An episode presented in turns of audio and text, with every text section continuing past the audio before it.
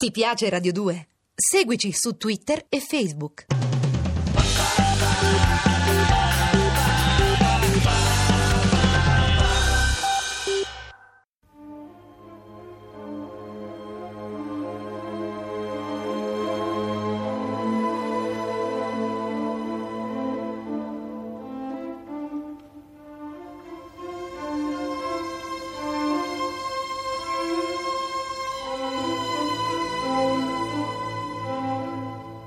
La scala per l'inferno. Originale radiofonico in 30 puntate di Valerio Evangelisti. Regia di Massimo Guglielmi.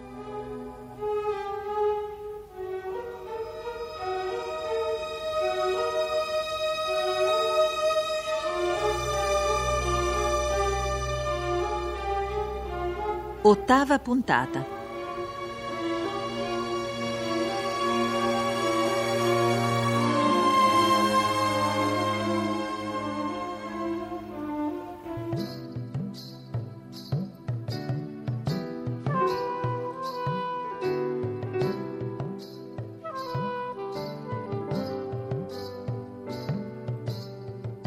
Ormai stavo cominciando a conoscere l'inquisitore Eimerick.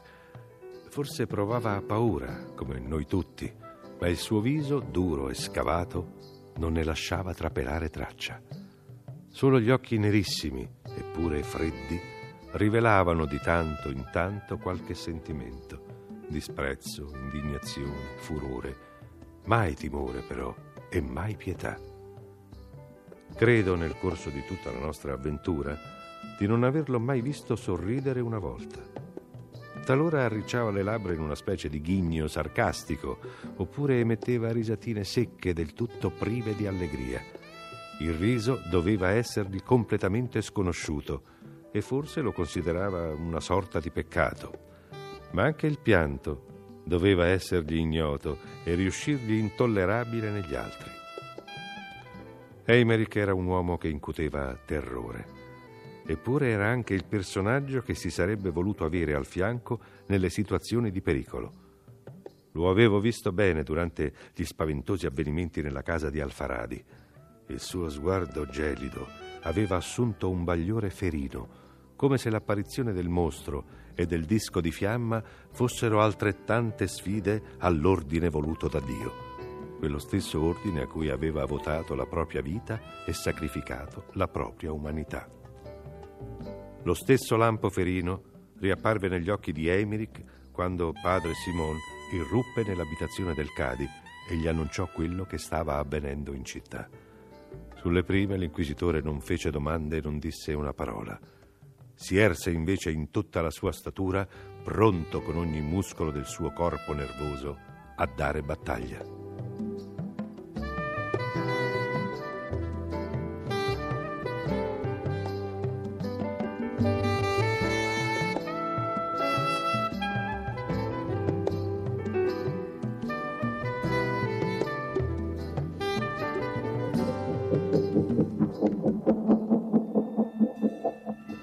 Professor Costa, vorrei sapere cosa ne pensa di ciò che ha ascoltato finora.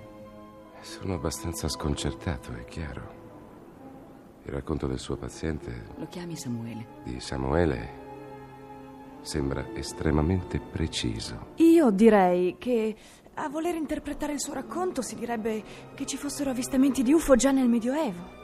A voler dar retta a questo spostato si potrebbe credere pure agli extraterrestri. Ma è proprio così, dottor Costa. Tra breve ne avrà la conferma. Samuele, scusa, Alazzar, continua il tuo racconto. Seguimmo quasi di corsa padre Simon in strada. La notizia dell'incendio del palazzo dell'Inquisizione doveva avere sconvolto Emerick, ma era troppo abituato a nascondere i propri sentimenti per rivelare una qualsiasi emozione.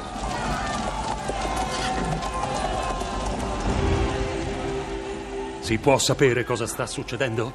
Sembra che tutta Saragozza stia correndo verso il palazzo dell'Inquisizione. Un'immensa ruota luminosa. Ferma proprio sopra il palazzo. La gente terrorizzata. I beghini hanno cominciato a gridare che i domenicani sono complici del diavolo. I beghini, dovevo immaginarlo. Su, accelerate il passo. Cos'è successo ancora? La folla ha dato fuoco a un un'ala dell'edificio. Erano come impazziti e i peghini li eccitavano, ma la ruota rimaneva immobile. Credo che sia ancora là. Eccolo lassù! Ma non possiamo entrare nella piazza! Guardate quanta gente! Invece entreremo. Ci sono le guardie del re, vedete? Seguitemi e mantenete la calma. Guardate! Due domenicani! Due servi del diavolo! Fatti da parte, pezzente! Voi, toglietevi di mezzo! È lui! È Nicolas Eimerick, la bestia! Buoni cristiani, schiacciatelo come un serpente! Correte, Magister! Rifugiatevi nel palazzo finché siete in tempo! Io non corro mai, solo gli animali corrono. E poi ci sono i soldati, serviranno a qualcosa, no? Capitano!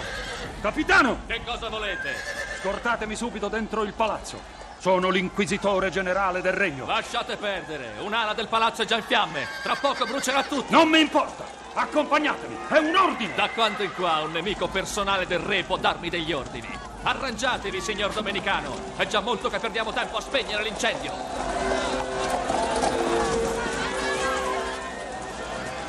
Rapidiamo la bestia immonda! Adesso o mai più, vi dico! Forza mano alle pietre! E adesso cosa facciamo, Magister? Ci vogliono uccidere! Fate come vi dico. Inchinatevi ai soldati, come se li steste ringraziando di qualcosa. Presto, ubbidite, anche tu, Alazar!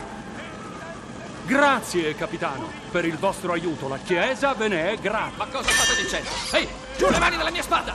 Attento a voi! Grazie, capitano. Arrestate i più esagitati. Padre Simone, Alazar, è il momento. Seguitemi in fretta fino al portone. Nome del padre! Aprite! Aprite, sono Eimerick! Padre Nicholas, non speravamo più di vedervi. Presto, chiudete il portone. Bene, cosa succede qua? Il palazzo sta bruciando e al piano di sopra c'è un mostro che ha quasi ucciso padre Berenguer. Un mostro che somiglia a un cane? Sì, proprio così. Come fate a saperlo? Sembra che stia cercando qualcosa. Cerca questo. Cos'è? La pagina di un libro chiamato Piccatrix. Ma ora non c'è tempo. Dove sono gli altri?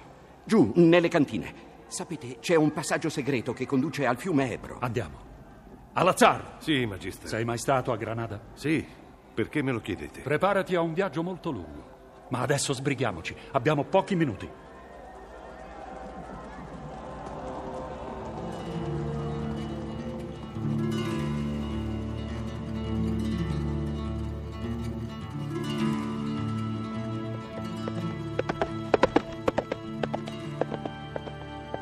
Ci salvammo a stento, mentre l'intero palazzo dell'Inquisizione andava a fuoco. Fu così che io e l'inquisitore Eimerick finimmo per metterci in viaggio per Granada, alla ricerca del libro maledetto, il Picatrix.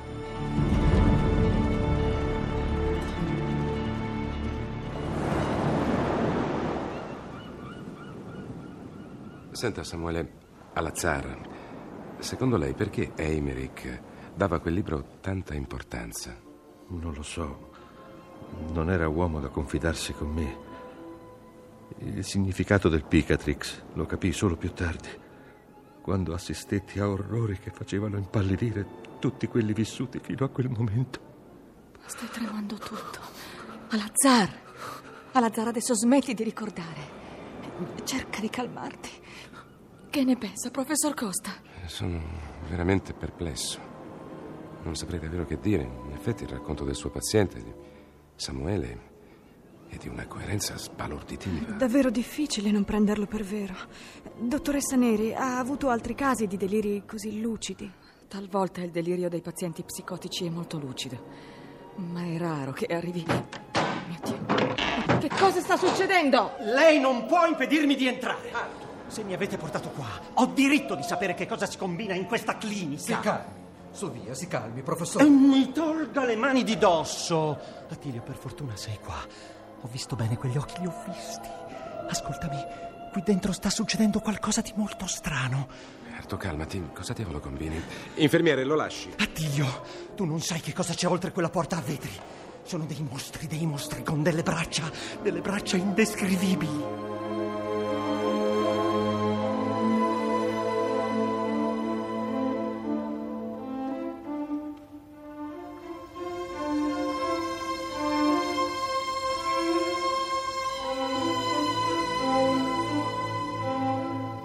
Avete ascoltato La scala per l'inferno con Michele Gammino, Alessandro Iovino, Paola Roman, Sergio Troiano, Daniela Calò, Germana Pasquero, Marco Morellini, Norman Mozzato, Valeriano Gialli.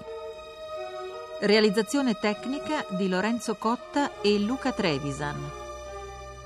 Posta elettronica sceneggiato chiocciola rai.it. Seguici anche su Twitter.